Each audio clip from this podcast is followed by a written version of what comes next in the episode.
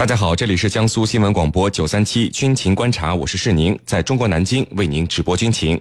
本节目呢由江苏新闻广播和扬子晚报为您联合打造。今天的军情观察之谈兵论战，您将会听到。国产大飞机 C 九幺九适不适合改装为军用飞机呢？此外，我们还将和您关注台湾地区防务部门负责人突然表示，各国应该庆幸台湾地区有能力搞核武器，但却不搞核武器。我们的军事评论员稍后将会为您详细解读。在孙主编说军事环节，将会为您继续讲述前苏军救援切尔诺贝利核电站损失超过一个师的故事。好，首先进入到今天的军情观察之谈兵论战。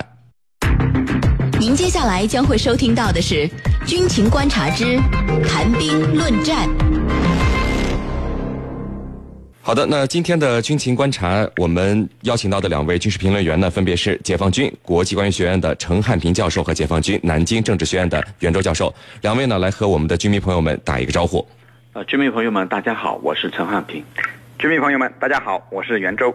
好的，我们来看到今天的第一条消息：台湾防务部门负责人冯世宽在五月七号上午出席一场研讨会，并进行开幕演讲时表示，各国应该庆幸台湾地区有能力搞核武器，但却不搞核武器。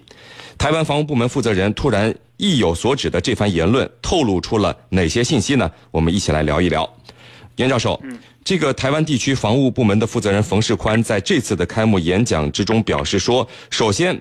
呃，他要请各位放心，台湾地区不是没有能力，但他们也永远不会像朝鲜一样去发展核武器。关心东亚和平的国家都应该为他这样的宣誓感到庆幸。那么，实事求是的讲，从公开的资料来看，台湾地区有研制核武器的核原料和能力吗？好的，那么要看看台湾地区有没有这个研制核武器的这个能力啊？我们还觉得啊，还是要看看历史。那么从历史上看呢，台湾当局啊。曾经两次企图进行这个核试验，那么他一呃，但是呢，呃，这两次呢，呃，都因为美国的干预而终止，那么最终未能实现其用核的目标。呃，第一次呢是在一九六四年，我们呃我们进行了这个核试验之后呢，那么台湾规划了一个新竹计划，呃，集中了上万名科研人员进行了这个呃核研制核武器的这个呃实验。那么但是呢，在美国的压力下，他们被迫在一九七二年宣布终止。呃，但是呢，实际上仍然秘密的进行这个小规模的研究。呃，蒋经国上台之后呢，又重新这个再次秘密开启了更大规模的这个研制核武器的这个计划。呃，直到了一九八八年，这个核计划呢，呃，已经有相当的进展。那么核武器呢，已经从原料设计到原这个呃到原件，那么几乎都比较完备了。呃，但是在这个时候呢，他的核研究所的副所长张献义叛逃到美国。那么美国呢？呃，知道了这个计划，就对台湾实施了强大的压力。那么监督台湾拆除了所有的核武器的研究设施。那么当时呢，美国会同了国国际原子能总署，那么到这个台湾的呃中科院核研所突击检查拆卸了反应堆，并且把价值十八点五亿美元的重水反应堆改装成只能用于这个实验的轻水反应堆，同时没收了中国这个当时台湾的这个中科院的核研究所的一些重要资料。另外呢，还搬回了这个台湾核反应堆的里面的重水，清点了核燃料棒的数量，并且全部运回到美国。那么之后，李登辉上台之后呢，他就承诺不再发展核武器。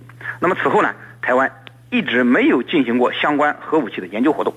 呃，但是呢，呃，台湾仍然保留了大量大量的民用核设施，呃，有相当数量的相关人才，而且呢，拥有一些这个核原料。呃，之前呃他们的这些材料呢。哎，估计呢也有所备份，所以说他们是呃这个国际社会呢普遍认为呢，这个台湾啊是有能力在短时间内制造出核武器的，呃，所以说这次台湾防务部门的领导人冯世宽啊，这个人虽然一向嘴巴跑火车，喜欢胡言乱语、夸大其词，但是这次他说台湾有能力搞核武器，呃，却是此言不虚的，是令。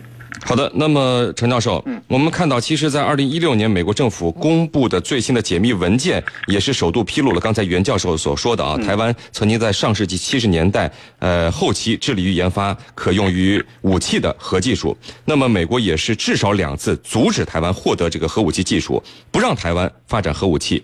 而且，美国的文件披露说，台湾曾经距离原子弹只有一步之遥。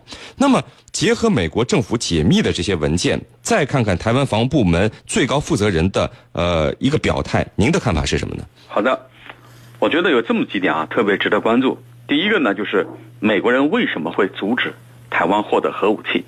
可能我们军迷朋友不理解。那么，台湾有核武器，不可以遏制住大陆吗？其实这只是这个一面之词。那么，真正的原因，美国人为什么要阻止它？那么有两个原因。第一，如果台湾拥有这样的核武器，那么势必打破两岸地区的这种平衡。那么你一旦打破平衡，很有可能你台湾地区就有可能。遭受到这个大陆解放军的攻击，因为你这个违背了呃一系列的原则。那么第二个原因呢，就是假如你这个台湾地区拥有的核武器，你有可能有一种误判啊，有一种在误判的举动，有一种误判下的举动，也就是说你可能主动会攻击大陆。如果这样的话，那么势必会加剧、会加快台湾被收复的可能。这样一来，美国就失去了一个支点。在啊，在这个亚太地区就实现了一个，就就丢掉一个支点，所以呢，这是美国坚决阻止台湾拥核的原因所在。那么，至于冯世宽所说的这句话，刚才袁老师也解释了。那么我的理解是，他在这个节骨眼上说上这句话，你看，当前的半岛核危机是非常严峻的。那么他说出这句话，也就是说，我也拥有核武器。那么它还有一层含义是什么呢？是讲给我们大陆听的。假如需要，我可以随时装备我们台湾的这个核武器，可以和你大陆来进行一个鱼死网破的较量。所以他这里头在这个时候讲这番话，当然他的话的真假我们无从考察，但是他讲出这番话的确是有这样的意图的。一个就是浑水摸鱼啊，你朝鲜也有核武器，那么我也有。这是浑水浑水摸鱼，包括你日本也是这个设想。那么再一个，就对我们要形成一种威慑和反威慑，因为他认为大陆的军力已经远远超出台湾了。那么我现在拥有核武器，至少我还有一张牌可以打，所以这是他这个一个真实的想法。主持人。嗯，好的。那么袁教授啊，台湾当局目前是很有点武力来拒绝统一的感觉。那么美国当年制止了台湾的核武器计划，是为了不让台湾拖自己下水。那么在现在的情况之下，如果台湾有这个研制核武器的能力，会不会表面说一套，背后做一套，悄悄的进行研发呢？这样的可能性是不是不得不防？还是由美国人看着就行了？您怎么看？好的。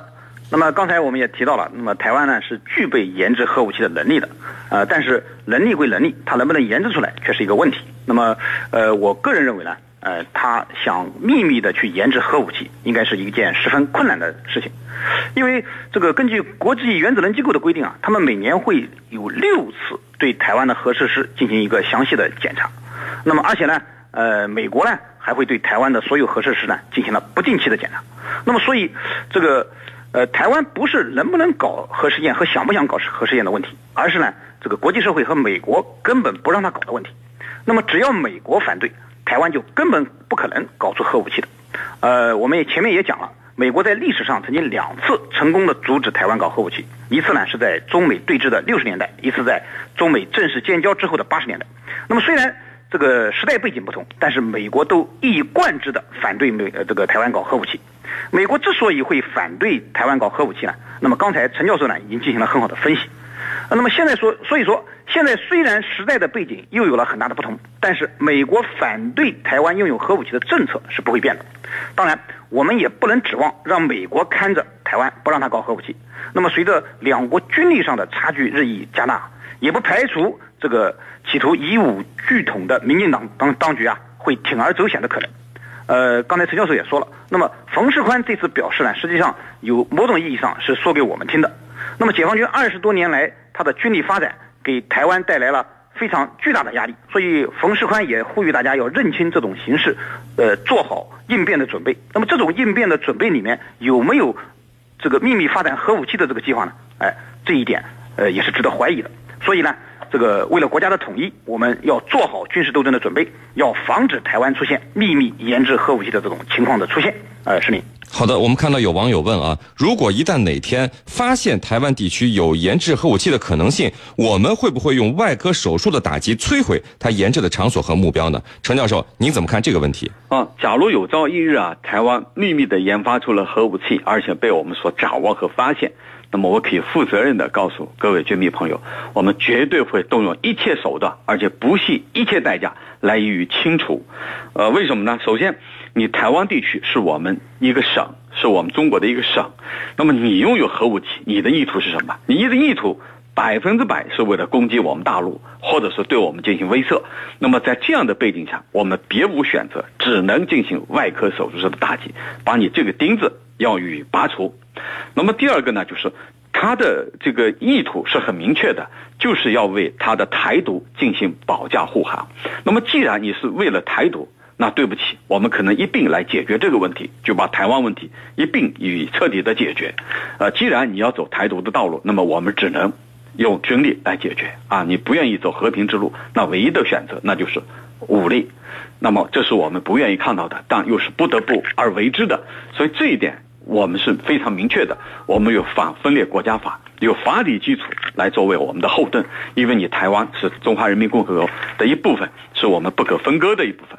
那么，假如你一定要这个走出这一步，那我们只能这个奉命奉陪到底。主持人，好的，那各位不要走开，接下来呢是半点广告时间，在简短的半点广告之后，我们将和两位军事评论员一起来和大家聊到今天军情观察之谈兵论战的另一个话题。